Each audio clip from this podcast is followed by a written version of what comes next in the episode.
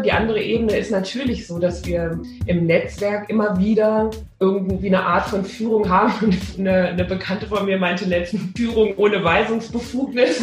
Und so ist das jetzt wahrscheinlich da auch an der Stelle. Also einfach zu sagen, guck mal, wir schauen mal in die Richtung, wir schauen mal dahin, wir, wir gucken mal, ist das vielleicht sinnvoll für euch, kann das eine Richtung für euch sein, ist die und die, sind die und die Kontakte vielleicht für euch spannend.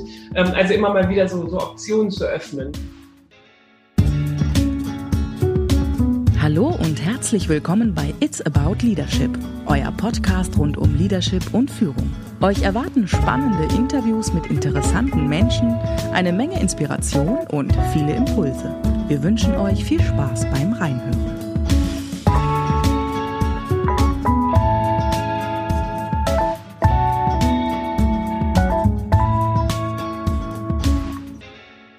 Wir sind zurück aus der Sommerpause. Die hat ein bisschen länger gedauert, als wir sie ursprünglich angedacht hatten. Nicht, weil der Sommer so lang war, sondern weil irgendwie links und rechts Sachen dazwischen gekommen sind.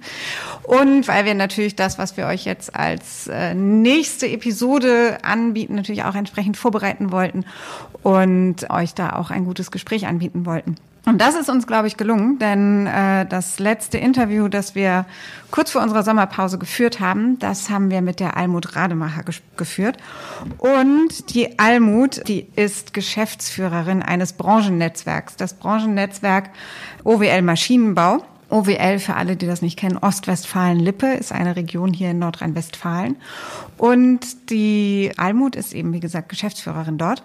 Allerdings ist sie, glaube ich, so gar nicht das, was man sich typischerweise unter einer Geschäftsführerin eines Branchennetzwerkes vorstellt, weil sie ein paar Dinge mitbringt, die vielleicht eher untypisch sind. Also sie ist zum einen eine relativ junge Frau und ich glaube, das sind schon zwei Dinge. Das eine ist der Aspekt jung und das andere ist der Aspekt Frau, die jetzt nicht unbedingt im Maschinenbau so oft und so gehäuft vorkommen. Also dadurch ist sie schon ein bisschen eine Exotin. Dann ist sie aber auch eine absolute Quereinsteigerin, denn sie hat mit Maschinenbau an sich vorher überhaupt nichts am Hut gehabt. Ähm, sie hat Geisteswissenschaften studiert und sich mit Medienethik beschäftigt. Und das ist doch eher ein anderer Bereich.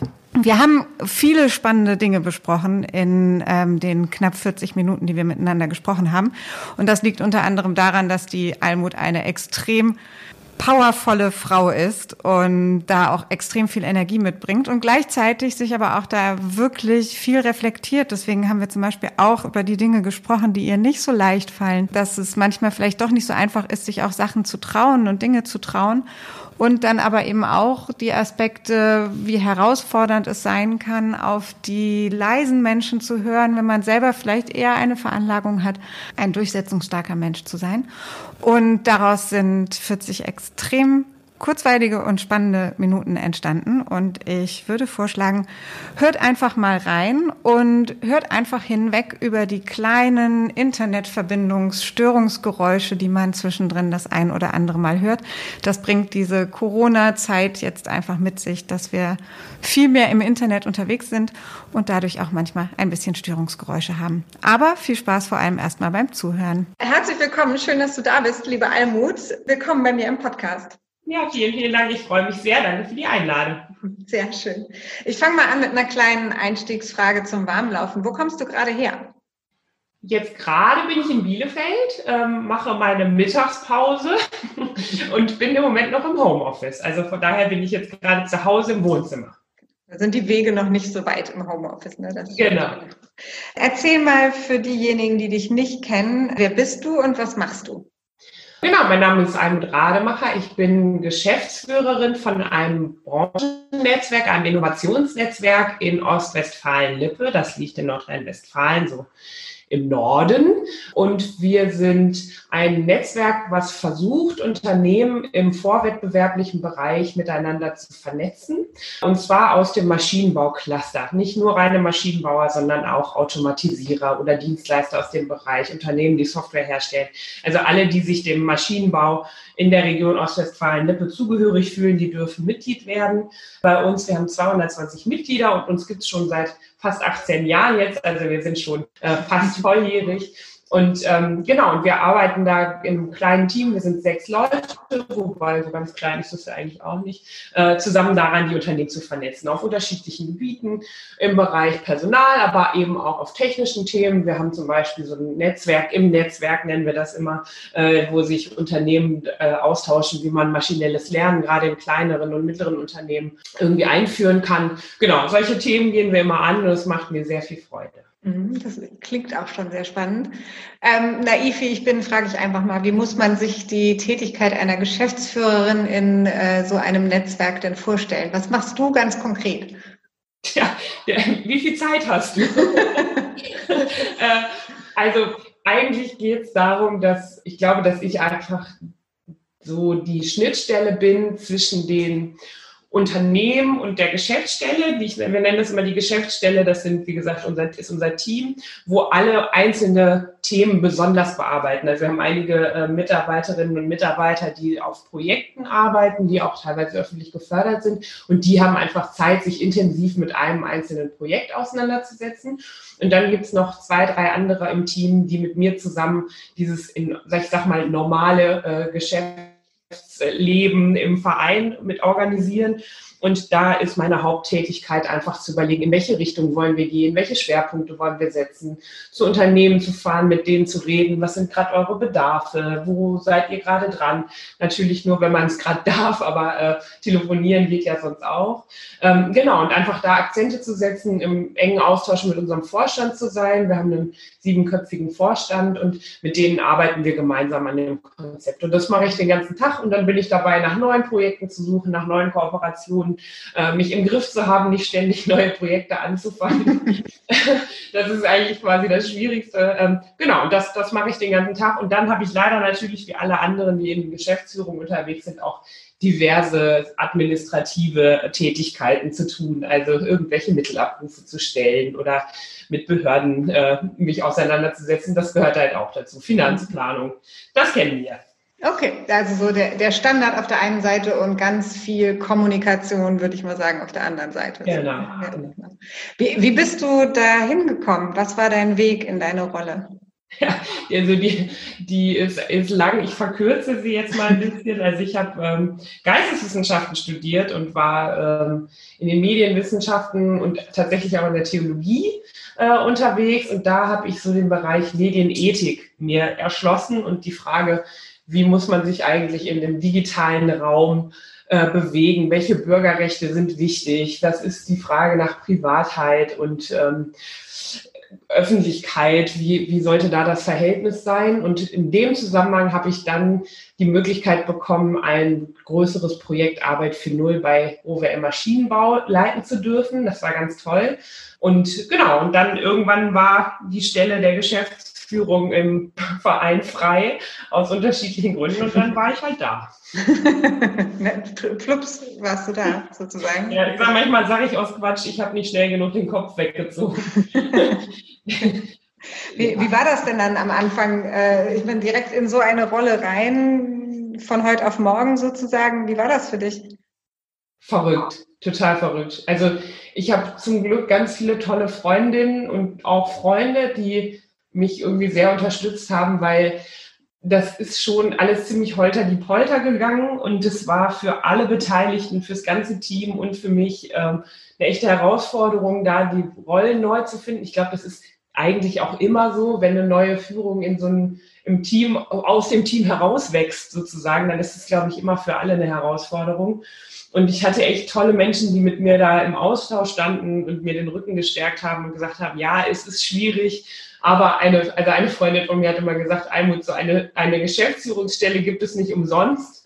Da musst du jetzt einfach auch durch. Und das hat mir irgendwie sehr geholfen. Also, dass ich da einfach Menschen hatte, die mich unterstützt haben und wo ich so ein bisschen die ersten Ängstlichkeiten, wo man so am Anfang weiß man ja auch einfach noch nicht alles und dann denkt man so, oh Gott, oh Gott, hoffentlich fällt nicht auf dass ich manches noch nicht weiß und dann wollen sie mich vielleicht doch nicht haben und so. Aber das hat sich irgendwie ganz gut dann eingependelt. Das Team war klasse. Wir haben dann relativ bald irgendwie dann einen guten Weg gefunden, miteinander loyal zu sein und zu arbeiten. Das hat zum Glück gar nicht so lange gedauert, wie ich befürchtet habe. Ja, und dann wächst man da so rein und jetzt mache ich das seit schon seit über zwei Jahren und so langsam ist es für uns alle, glaube ich, gut. So langsam findet sich das, ja. ja.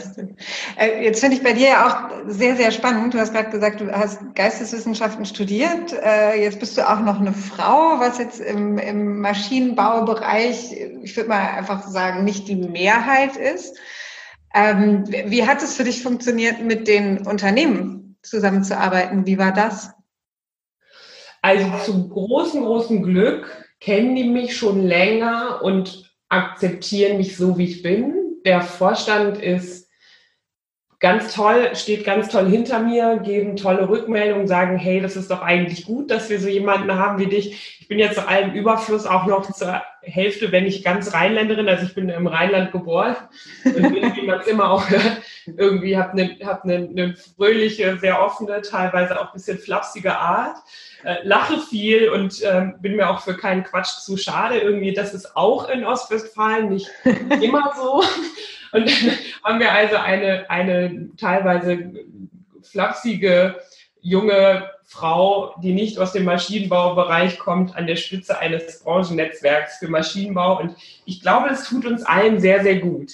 Also ich lerne von den, von den alteingesessenen Maschinenbauern. Ich würde an der Stelle jetzt tatsächlich auch nicht so sehr gendern. Die allermeisten sind Männer in, dem, in der Kategorie, die ich jetzt gerade meine.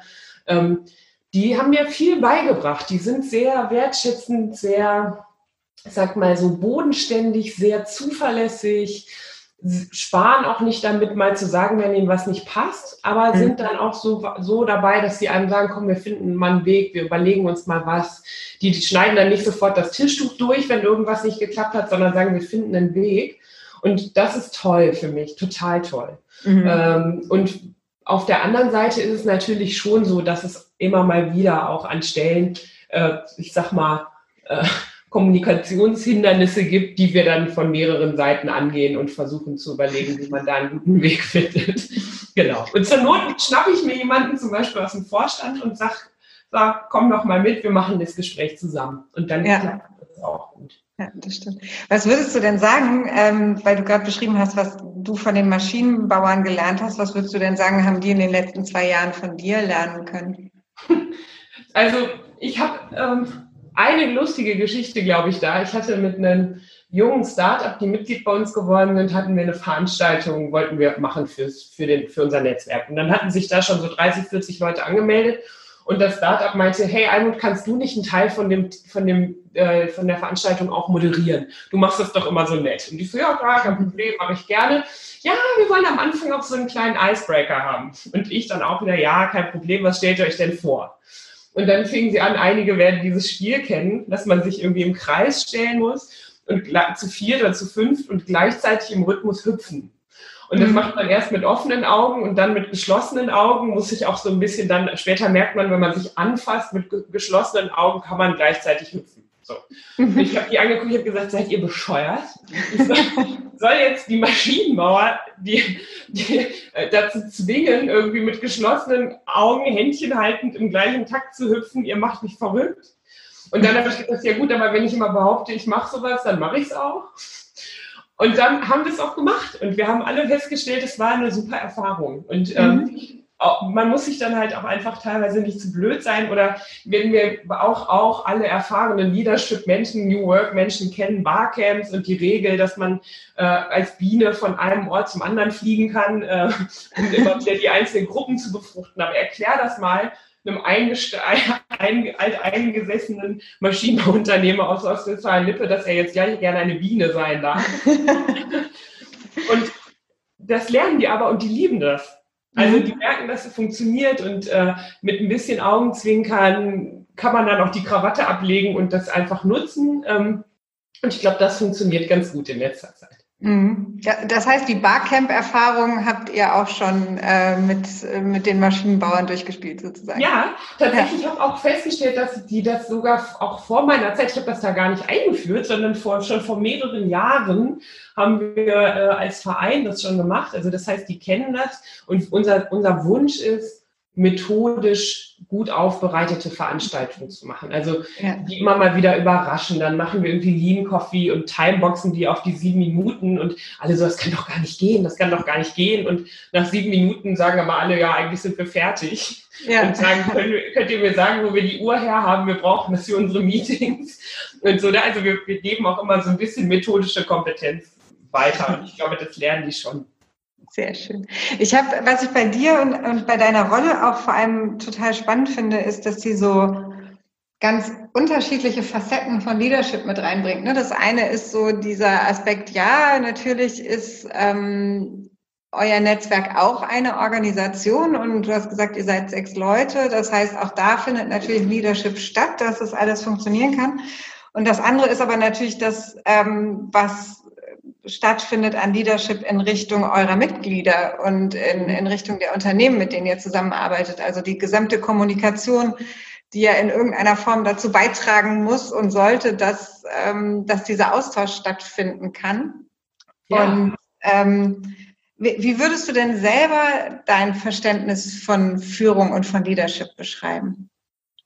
Hm, ist dir jetzt egal, in welchem Bereich? Also äh, die ist egal zwei genannt, genau. Also im, ich glaube, im Team ähm, ist es so, dass mir unheimlich wichtig ist, dass wir wirklich als Team agieren. Also ich würde sagen, ich habe jetzt die, ich habe also tatsächlich hat mir das geholfen, dieses in Rollen zu denken und dass ich einfach manchmal eine Verantwortungsrolle übernehmen muss und möchte, weil wir das, weil es uns einfach hilft, wenn ähm, ich mich an einigen Stellen einfach hinstelle und sage, wir machen das jetzt so ähm, natürlich immer in Abstimmung mit dem Team, aber auch in Abstimmung mit unserem Vorstand, da braucht man einfach so, eine, so ein Sprachrohr untereinander. Das hilft uns. Und mir ist total wichtig, wertschätzend zu führen. Mir ist unheimlich wichtig, eine Loyalität untereinander zu haben. Also ich habe einmal unter einem Chef gearbeitet, der wirklich super illoyal war ähm, und einen relativ häufig ins Messer hat rennen lassen. Und das war eine grauenhafte Erfahrung für mich und für das ganze Team. Und sowas wünsche ich mir einfach nie wieder. Ähm, und mir ist einfach auch wichtig, dass man in, in persönlichen Krisen, wie auch immer die sein können, man gerät immer mal wieder da rein, unterstützt wird, dass man fair behandelt wird, dass man irgendwie ähm, ja einfach fair und gerecht miteinander umgeht, was nicht heißt, dass man alle immer genau gleich behandelt, weil das ist dann meistens nicht fair. Ähm, aber da, also das ist mir unheimlich wichtig äh, in, in meinem, mit meinem Team zusammen. Ich glaube, das funktioniert ganz gut, ein persönliches Feedback zu geben und so. Ich glaube, das klappt. Und dann das andere, die andere Ebene ist natürlich so, dass wir ähm, im Netzwerk immer wieder irgendwie eine Art von Führung haben. Und eine, eine Bekannte von mir meinte letztens, äh, Führung ohne Weisungsbefugnis. Und so ist das jetzt wahrscheinlich da auch an der Stelle. Ähm, also einfach zu sagen, guck mal, wir schauen mal in die Richtung, wir schauen mal dahin, wir, wir gucken mal, ist das vielleicht sinnvoll für euch, kann das eine Richtung für euch sein? Ähm, ist die und die, sind die und die Kontakte vielleicht für euch spannend? Ähm, also immer mal wieder so, so Optionen zu öffnen. Das ist mir unheimlich wichtig, aber in beiden Bereichen von Führung. Mhm. Äh, was würdest du denn sagen mit dem, was du da gerade formuliert hast? Was davon fällt dir denn besonders leicht, weil du du bist, also weil du Almut bist? Ich glaube, das mit dem Team, ins, also intern, fällt mir nicht schwer. Also Menschen, ich habe eher so eine, so, eine, so eine Liebe zu Menschen, es sei denn, ich bin ganz schlecht drauf. Aber eigentlich habe ich, hab ich eher so Spaß, mit Menschen zu arbeiten und auch viel Verständnis dafür, dass es immer mal auch Tage gibt, wo Sachen nicht so gut funktionieren. Und solange wir alle miteinander loyal sind, dann macht mir das total viel Spaß. Und dann kommt man manchmal an Grenzen, wo man denkt, sag mal, willst du mich eigentlich hier austricksen oder wen willst du hier eigentlich austricksen, weil wir arbeiten doch zusammen. Das macht dann keinen Spaß, aber die aller, allermeiste Zeit ist das nicht so. Und das fällt mir nicht schwer. Das macht mir nur Spaß. Was wären denn dann die Sachen, wo du sagen würdest, die fallen dir eher schwer? Hm. Also mir fällt in meinem, in meinem Job manchmal schwer, also für das, was ich jetzt gerade erzählt habe, so mit diesem Icebreaker am Anfang. Mhm. Ähm, da musst du schon sehr gut drauf sein und von dir überzeugt sein, dass du das an dem Tag hinkriegst. So. Oder du musst dich einfach trauen. Und manchmal fällt mir einfach Trauen auch schwer. Also mhm. es gibt Tage, da will ich mich am liebsten in die Ecke setzen und möchte niemanden irgendwo hinführen und möchte einfach auch nicht lustig sein, sondern einfach meine Ruhe haben oder einfach auch mal Schäfchen sein und mitlaufen. Ähm, und das habe ich halt echt nicht häufig. Also ich muss mich relativ oft immer, also ich habe nicht oft die Möglichkeit, einfach Schäfchen zu sein, das wollte ich sagen. Mhm. Ähm, und es gibt Tage, da fällt mir das super schwer. Da habe ich dann einfach auch, muss, muss man dann halt durchziehen und irgendwie so gut es geht professionell sein. Das fällt mir schwer. Ja, ich finde das gerade, das Bild, das du da formulierst, finde ich gerade total super, weil das ist ja echt auch eine, ähm, jede Leadership-Rolle ist in, in ihrer Form irgendwie herausfordernd, weil es halt tatsächlich äh, viel darum geht, in Kontakt zu haben, Anregungen zu geben, Umfeld zu schaffen, in dem Dinge passieren können. Und äh, ich konnte das gerade so richtig nachvollziehen, als du gesagt hast, dieses auch mal Schäfchen sein. Ja. Und die Möglichkeiten gibt es ja wahrscheinlich wirklich gerade in so einer exponierten Rolle, wo es ja letztlich der Kern dessen, was ihr tut, ist Netzwerken. Also wirst ja auch du das ganz viel tun und tun müssen. Da gibt es die Möglichkeit ähm, wahrscheinlich nicht so oft. Ja, genau. Das einfach ja, also, mir ist jetzt gerade in dem Zusammenhang tatsächlich noch äh, was eingefallen, äh, was mir auch nicht so leicht fällt. Ähm, also ich inspiriere unheimlich gerne und ich äh, habe gerne, habe Spaß, mir was auszudenken und Leute mitzureißen. Aber jetzt kommt noch mal ein komisches Bild. Ich habe auch keine Lust, die Leute zum Jagen zu tragen. Also wenn die Leute Bock haben zu arbeiten oder irgendwo mitzumachen oder überhaupt nicht inspiriert sind über Wochen, schränkt mich das total an. Und dann habe ich da auch irgendwann kein Verständnis mehr, weil ich denke so, mhm. ich, ich mache es gerne und mir fällt es leicht, aber wenn du hier bei uns arbeitest oder wenn du auch im Netzwerk sein möchtest, ich gebe dir ganz viele Möglichkeiten anzuknüpfen. Ich melde mich auch bei dir, aber wenn du dich überhaupt nie meldest oder von dir selber aus nichts kommt, dann höre ich auch erstmal ein Weilchen auf, bevor ich anfange zu stupsen. So, weil dafür arbeite ich dann einfach viel zu gerne mit Leuten zusammen, die selber ähm, Lust haben. Dinge voranzutreiben. Also genau, ja. das fällt mir auch manchmal schwer, dann da nicht die Leisen zu vergessen. Ja. ja, das stimmt. Und gleichzeitig ist es ja aber auch wahrscheinlich eine relative, relativ gesunde Variante, auch zu gucken, wo, wo investiere ich wie viel Energie. Ne? Also, weil das, ähm, wie du gerade gesagt hast, nach dem fünften oder sechsten Mal anstupsen, darf man sich ja wahrscheinlich auch die Frage stellen, ob man nicht auch mal aufhören kann mit Anstupsen und ja. ähm, dann vielleicht lieber dahin schaut, ähm, wo was passiert mit der Energie, die du reingibst. Ne? Also, ja, genau. Aber ich habe ich hab jetzt letztens noch mal mit jemandem gesprochen, die mir erzählt hat, dass sie so ähm, der, der Partner von der Person einfach eher so ein bisschen zurückhaltend ist und leise ist, also eher so ein bisschen introvertiert, mhm. aber großartige Ideen hat. So, mhm. aber immer nicht schafft, für diese Ideen gut zu kämpfen. So, der bringt die vor, aber schafft es nicht, dafür zu kämpfen. Und das war schon so ein Aha-Erlebnis für mich nochmal, wo ich so gedacht habe, vielleicht muss ich manchmal auch genauer hinhören oder mal mhm. gezielter auf solche Menschen zu gehen, weil dadurch, dass ich selber so laut bin oder so, so, so, so quirlig, Durchsetzungsvermögen, wie auch immer, keine Ahnung, wir sind in so eine Richtung, fällt mir das manchmal schwer mitzukriegen, dass da Menschen sind, die ganz anders vorgehen und trotzdem ja deswegen nicht schlechtere Ideen haben oder mhm. vielleicht sogar bessere, weil die viel länger durchdacht sind oder wie auch immer. Aber auf jeden Fall hörenswerte Ideen haben. Und da möchte ich auch ein bisschen dran arbeiten. Das fällt mir nämlich auch schwer. Mhm. Mhm. Äh, wie versuchst du es denn heute? Also ich versuche mich dran zu erinnern und einfach nachzufragen. Öfter mal meine Klappe zu halten ähm, und zu sagen, so, wir haben hier folgende Fragestellung, Problem, wie auch immer.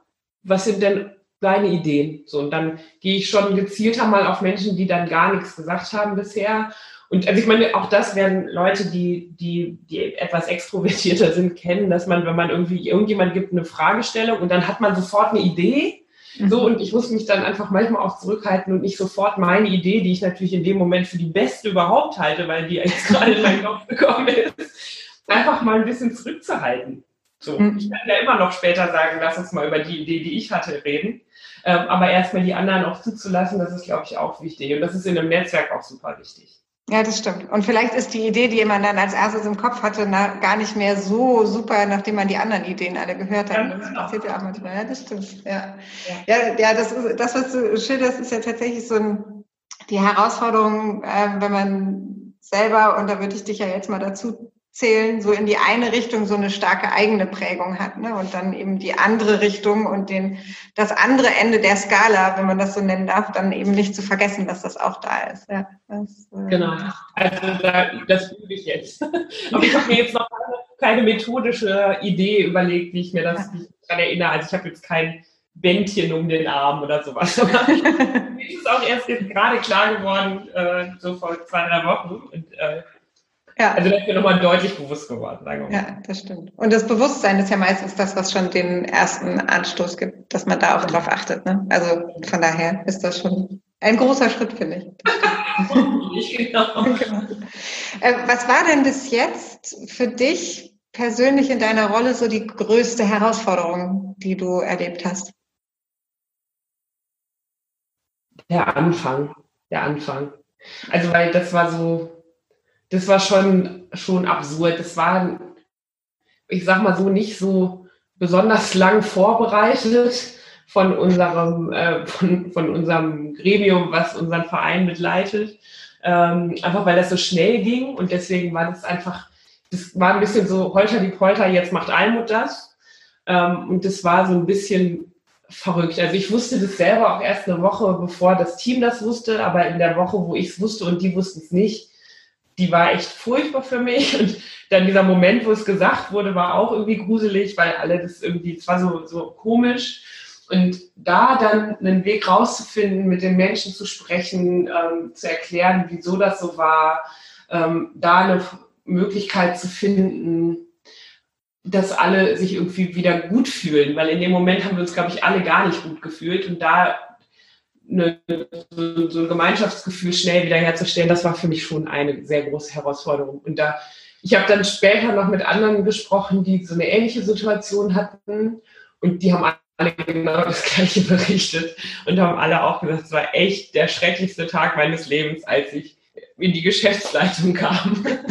so, und das denkt man dann immer nicht, weil eigentlich soll man sich ja dann eigentlich freuen. So, und ähm, mhm. ist aber einfach krass. So. Mhm weiß auch nicht. Das war ja. verrückt. Aber das haben wir jetzt ganz gut hingekriegt. Und naja, das andere ist jetzt auch diese ganze Geschichte rund um Corona, weil wir natürlich einfach als Verein vor Ort Veranstaltungen machen und wir davon leben, dass man sich trifft. Und wir mussten jetzt sehr, sehr schnell überlegen, was können wir ersatzweise machen und vor allem, wie können wir jetzt wirklich helfen? Weil mhm. meine Devise ist irgendwie, wenn nicht, wenn ein Netzwerk in einer Krise nicht funktioniert, wann soll es denn dann überhaupt einen Mehrwert bringen? Mhm. Und ähm, da haben wir uns echt ins Zeug gelegt, aber das hat ganz gut geklappt zum Glück. Aber das fand ich auch eine Herausforderung. Da habe ich die ersten zwei Wochen auch nicht besonders gut geschlafen. Mhm. Äh, das ist e-, echt eine, eine schöne Devise mit dem, ne? wenn wenn es nicht in der Krise helfen soll, wann denn dann? Ähm, dann ist es wahrscheinlich vielleicht gar nicht so wertvoll. Äh, wie, wie habt ihr das für euch versucht umzusetzen? Das Dasein für eure Mitglieder? Also ganz am Anfang haben wir einfach Informationen gesammelt. Das war wirklich schon Anfang, Mitte März ging das los, wo wir wirklich einfach Links gesammelt haben, umgeschickt haben. Das war das Erste. Dann haben wir uns überlegt, wie kann man Räume schaffen, wo wir Austausch bringen können und haben dann einen wöchentlichen ähm, Erfahrungs virtuellen Erfahrungsaustausch einberufen, der jetzt auch schon immer noch läuft, also schon zwölfmal elf, zwölf Mal gelaufen ist, mhm.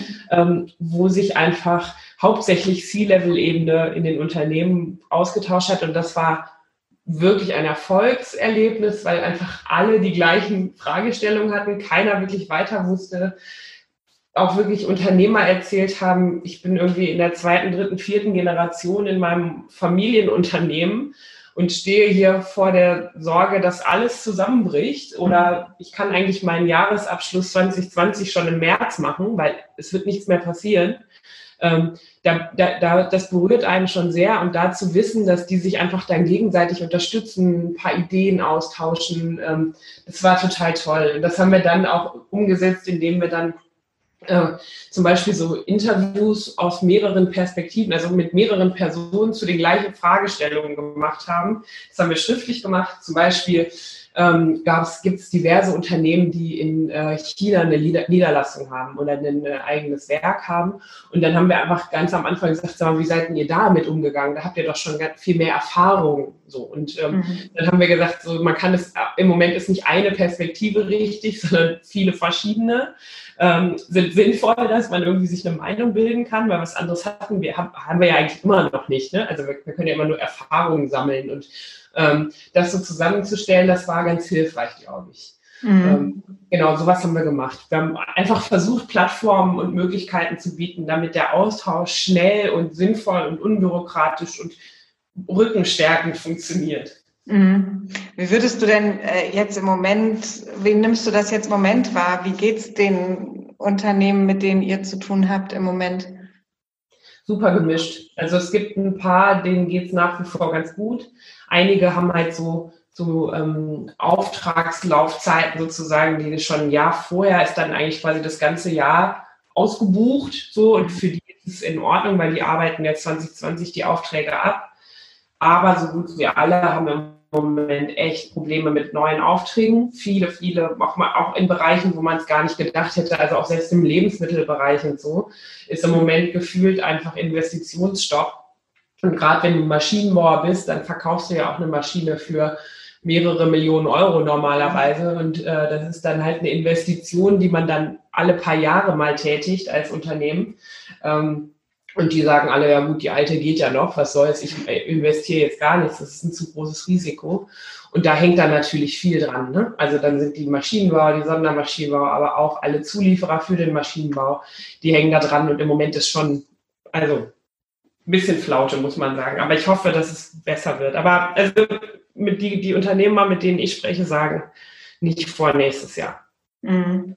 Also eher ähm, Verhalten opti-pessimistisch gemischt irgendwie. Ne? So, ja. Also tatsächlich pessimistischer noch als am Anfang der, der Phase. Mhm am Anfang haben alle gesagt, ja, das passt schon, aber dann, und da ging es tatsächlich am Anfang hauptsächlich um die Lieferketten, die unterbrochen waren. Ne? Also die, dass da einfach das Zeug nicht kam, die Container blieben irgendwie in den Herkunftsländern. Du hast deine, deine, deine Maschinen auch nicht rausgekriegt, dann hast du irgendwie eine Maschine, das ist ja auch sehr viel Export, ist irgendwie eine Maschine für Brasilien exportiert, die kannst du da nicht aufbauen. Mhm. Ja, dann bleibst du am Ende aber auf der Hälfte deiner, deiner Rechnungssumme einfach sitzen, solange du, wie du die nicht ausgeliefert hast. Mhm, mhm. Und das sind bei den Werten, von denen ich gerade gesprochen habe, natürlich echte Probleme. Ne? Ja, das stimmt. Und ich fand das gerade, also tatsächlich, äh, auch als du das geschildert hast, das schon echt berührend mit diesem Sinne. So, das sind Unternehmen, die teilweise in der dritten oder vierten Generation unterwegs sind, die schon diverse Krisen überstanden haben und ähm, trotzdem wahrscheinlich jetzt manchmal mit dem unguten Gefühl dabei stehen, dass sie nicht wissen, wird es denn diesmal auch wieder gut gehen. Ne? Also kommen wir wieder mhm. durch die Krise durch. Das, ähm, das hat dann schon echt Auswirkungen, ja. Das stimmt. Ja, ja hängen dann eben auch nicht nur diese, diese Menschen dran, sondern auch die ganzen Mitarbeiterinnen und Mitarbeiter. Äh, und dann Teil, also da kommen wir wieder an den ostwestfälischen Maschinenbau, der, was ich sehr an dem schätze. Äh, die aller, allermeisten sind einfach sehr, sehr, sehr verbunden mit ihren Unternehmen. Das sind eben Familienunternehmen, die, denen geht es nicht ums reine Profit machen, sondern einfach darum, eine gesunde, gute Firma zu haben mhm.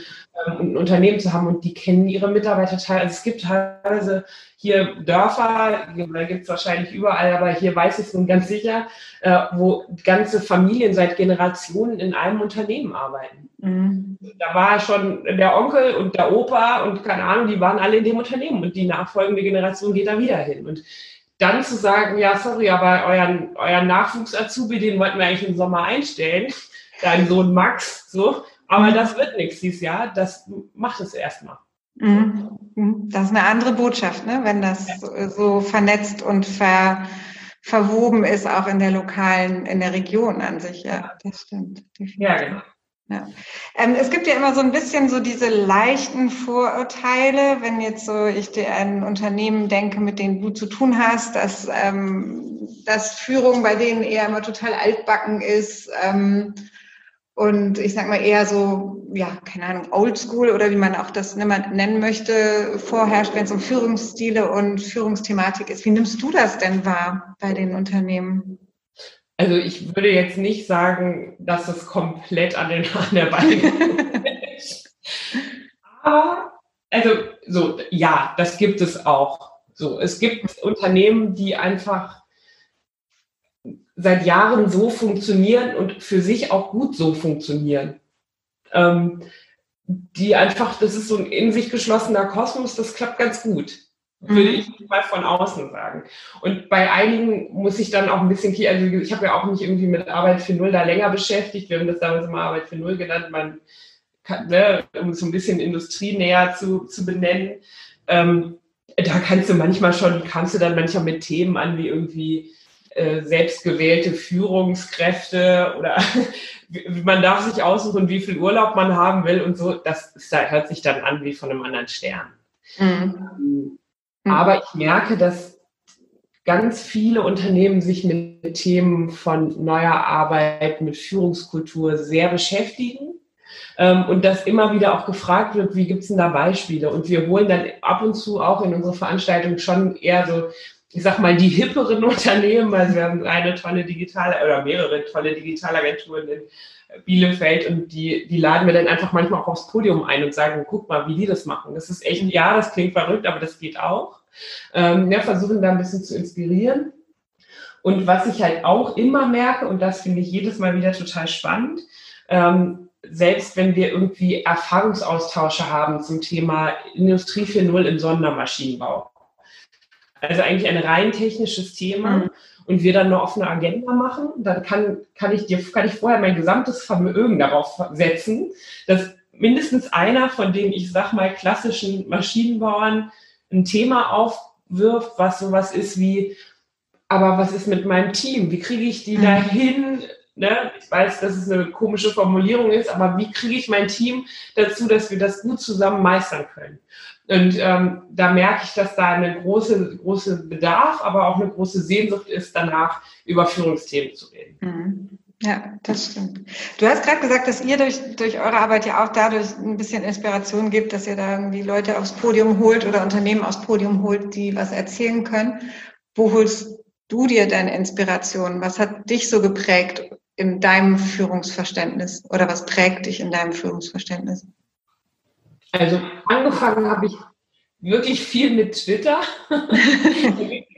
Gibt es ja eine schöne, tolle New Work Twitter-Bubble, so, ähm, aus der man vielleicht manchmal auch irgendwann ein bisschen rauswachsen kann, ähm, aber die einem schon hilft. Also wo man einfach viele Menschen kennt. So, wir kennen uns eigentlich auch nur über Twitter, mhm. äh, wo man einfach Leute sieht und ein bisschen mitbekommt, was lesen die so, wo kann man hin. Dann bin ich am Anfang viel auf Kongresse und Barcamps und keine Ahnung was gegangen, habe auch Sachen viel gelesen und merke jetzt aber, ähm, also dass ich das immer noch mache, merke aber trotzdem, dass es mir unheimlich gut tut, auch in den persönlichen Austausch zu gehen mit anderen Menschen, die vor ähnlichen Herausforderungen stehen wie ich.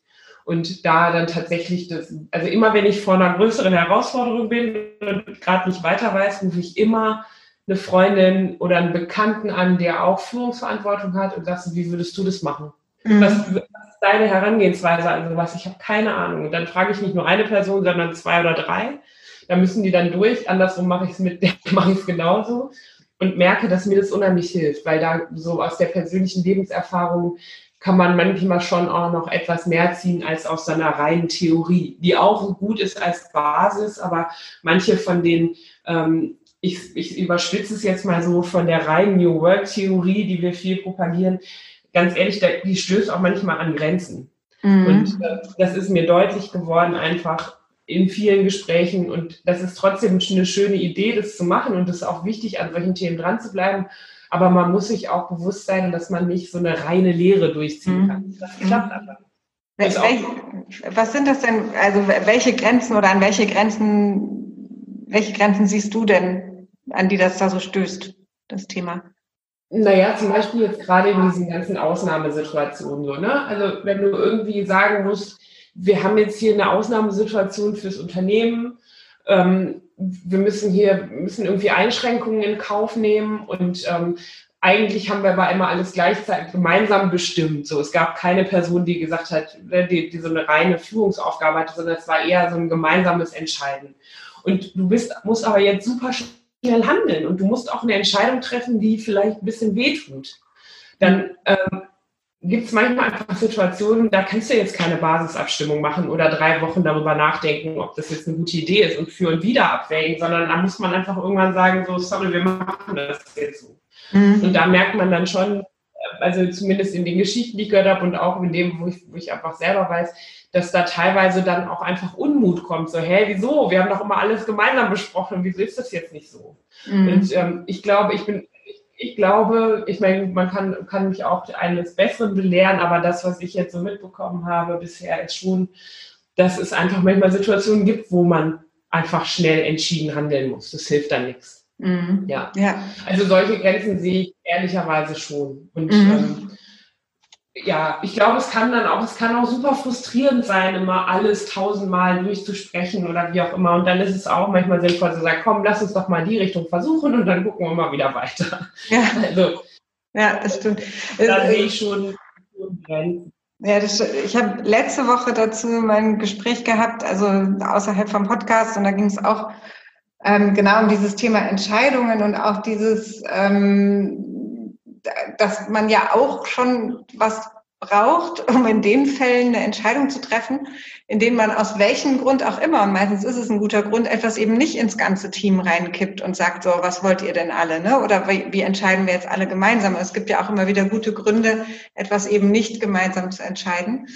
Und äh, Situationen, in denen das dann einfach so ist. Und das stimmt schon, da kommen schon Grenzen auf von der reinen Lehre, beziehungsweise wahrscheinlich braucht es immer dann so das Gleichgewicht eine Klarheit dafür zu haben, wo geht was ins ganze Team für eine Entscheidung, wo brauchen wir vielleicht aber auch mal wirklich den Einzelentscheid, weil da der Experte sagen muss, wie wir es tun und nicht ähm, die Weisheit der Massen darüber entscheiden sollte. Also es ja, ist schon, es ist echt ein weites Feld und ähm, wahrscheinlich gibt es da immer die Herausforderung zu gucken, wo sind die individuellen Grenzen und wie passt es dann da rein, was davon kann man übernehmen, was davon passt eben nicht. Ja das stimmt. Ja, du hast also, was wir auch so gemerkt haben, ist einfach, in der Zeit jetzt haben, haben ja viele Menschen unterschiedlichste, auch existenzielle Sorgen. Mhm. Ja, also irgendjemand hat in der Familie eine Person, die höchste Risikogruppe ist ähm, oder im Altersheim ist und auf einmal krank wird und du darfst sie aber nicht besuchen und du bist, mhm. ist ja aber total wichtig oder äh, du musst gerade dein Haus abbezahlen und das Kind hast du und überhaupt und was passiert, wenn ich jetzt meinen Job verliere und oder meine, mein Partner ist gekündigt oder was auch immer. Es hat tausend ja. verschiedene Varianten, die gerade existenziell echt bedrohen können. Und in solchen Situationen neigen Menschen ja auch dazu, nicht immer ganz rational zu handeln mhm. oder dann im Sinne der gesamten Gruppe, sondern einfach dann auch nicht einfach auch in einer Ausnahmesituation sind. Ja. Und das muss man auch einfach bedenken mhm. dass das, genau, dass das einfach auch schwierig ist. Und wenn du dann versuchen musst, weil das, du musst ja ein Unternehmen ist nun mal einfach darauf ausgelegt, dass du irgendwie Gewinne machst, damit du deine Mitarbeiter zum Beispiel bezahlen kannst und eine Wertschöpfung betreibst. Und das muss man dann irgendwie einfach gewährleisten. Das hilft ja nichts. Ja, das stimmt. Am Ende geht es dann doch auch darum, ja, genau, das stimmt. Ähm, wenn, wenn, also, sag ruhig deinen Satz. Wenn du dir mal komplett fantasievoll aussuchen dürftest, mit wem du dich über Leadership unterhalten könntest, ist völlig egal, ob das jemand Berühmtes ist oder jemand, der noch lebt oder nicht lebt, mit wem würdest du dich dann gerne mal zum Thema Leadership austauschen und warum? Lustig war mein erster Impuls war Michelle Obama, mhm. weil ich die einfach toll finde weil die spannende Statements gibt. Dann musste ich lachen und dachte vielleicht lieber Astrid Lindgren, inspiriert von Nico Korte. Stimmt. weil er diesen tollen Vortrag zu unserem Fachkongress gehalten hat. Übrigens auch großartig, einen Nikolaus Korte bei einem Fachkongress zu äh, haben von den reinen Maschinenbauern. Die, die, haben ihn alle sehr geliebt, äh, verständlicherweise. Und ähm, ja, vielleicht ist es tatsächlich dann auch eine Person, die gar nicht so Leadership als reine Lehre äh, coacht oder so, ja, oder mhm. da irgendwie, das, sondern eher Menschen, die so auf eine gute, weise Art und Weise, ähm, also Weise einfach machen. von Weise, ja. ähm, Menschen begleiten. Ja. Solche Menschen finde ich eigentlich die tollsten. Ja, das die so, denen du das auch, denen du das einfach abnimmst, die sich selber nicht so wichtig nehmen und die einfach so, die, die begleiten wollen und nicht führen. Ich glaube, mhm. das ist mir wichtig. Ja, das stimmt. Und ich habe gerade so den Gedanken, dass es, glaube ich, total spannend wäre, mal ein Kaffeekränzchen mit Michelle Obama und Astrid Lindgren zu haben, um mal so ähm, das dann, das, das stelle ich mir sehr, da wäre ich gern dabei, wenn das irgendwie machbar ist. ich glaube, die würden sich auch mögen, lustigerweise. Ja, kann ich, ich mir auch vorstellen. ja. Ja. Das stimmt. Ähm, ich bin sogar schon fast am Ende von meinen Fragen, liebe Almut. Ich habe noch eine und das ist immer so meine Abschlussfrage. Ähm, neben all dem, worüber wir jetzt schon gesprochen haben, äh, was ist dir darüber hinaus noch wichtig zum Thema Führung und Leadership, was wir nicht angesprochen haben? Hm. Also ich glaube, dass Führung und Leadership eine super individuelle Sache ist und dass einfach Teams und, und Unternehmen untereinander einen gemeinsamen Weg finden müssen, wie sie miteinander klarkommen. und das, das, ich habe das ja eben auch schon gesagt, so, also fair und gerecht und loyal sein heißt nicht alle gleich behandeln. Mhm. Äh, und man auch, und auch, wir haben es eben auch schon gesagt, so man braucht eigentlich, also Lehrbücher sind klasse, aber am besten viele verschiedene Lehrbücher und mit denen man das gut macht und dann immer wieder sich zu reflektieren und zu gucken, was kann man verbessern. Aber sich irgendwie, also mir ist total wichtig, dass man sich einfach selber zutraut, dass man eine Verantwortung übernehmen kann. Wenn man das Gefühl hat, ich mache das echt ganz gerne, Verantwortung übernehmen, dann sich einfach zu trauen, das auch auszuprobieren und den eigenen Stil so zu finden und nicht immer sich zu vergleichen. Ich habe mich am Anfang ständig so verglichen und gedacht, boah, bin ich jetzt nicht streng genug oder irgendwas so bescheuert. Halt auch. Da muss ich mal auf den Tisch hauen und denke so, nee, ich mache das anders. Also ich muss überhaupt nicht auf den Tisch hauen. Es gibt ganz wenig Situationen, wo ich mich mal ärgere, aber dann haue ich auch nicht so doof auf den Tisch, sondern ich spreche dann mit, mit den Leuten, wo, wo, wo man was klären muss. Und so, ich glaube, diese Individualität, sich zuzutrauen und und das eigene, was man gut kann, dann zu stärken und die anderen Sachen, die, die schlechten oder die, die, die Schwächen mit dem Team gemeinsam auszuhalten. Ich glaube, dass, äh, das wäre so ein Wunsch auch an Menschen, die sich überlegen, in Führung zu gehen, dass man sich keine Sorgen machen muss, weil man das lernen kann und auch mit dem Team gemeinsam entwickeln kann. Oh, das finde ich ein so schönes äh, Schlusswort, dass ich das jetzt einfach mal so stehen lasse und einfach nur noch sage, ganz herzlichen Dank für das Gespräch, Almut. Das war toll. Das hat mir sehr viel ich Freude gemacht. Ich bin dir sehr dankbar. Danke, das hat mir auch viel Freude gemacht. Sehr schön. Dankeschön.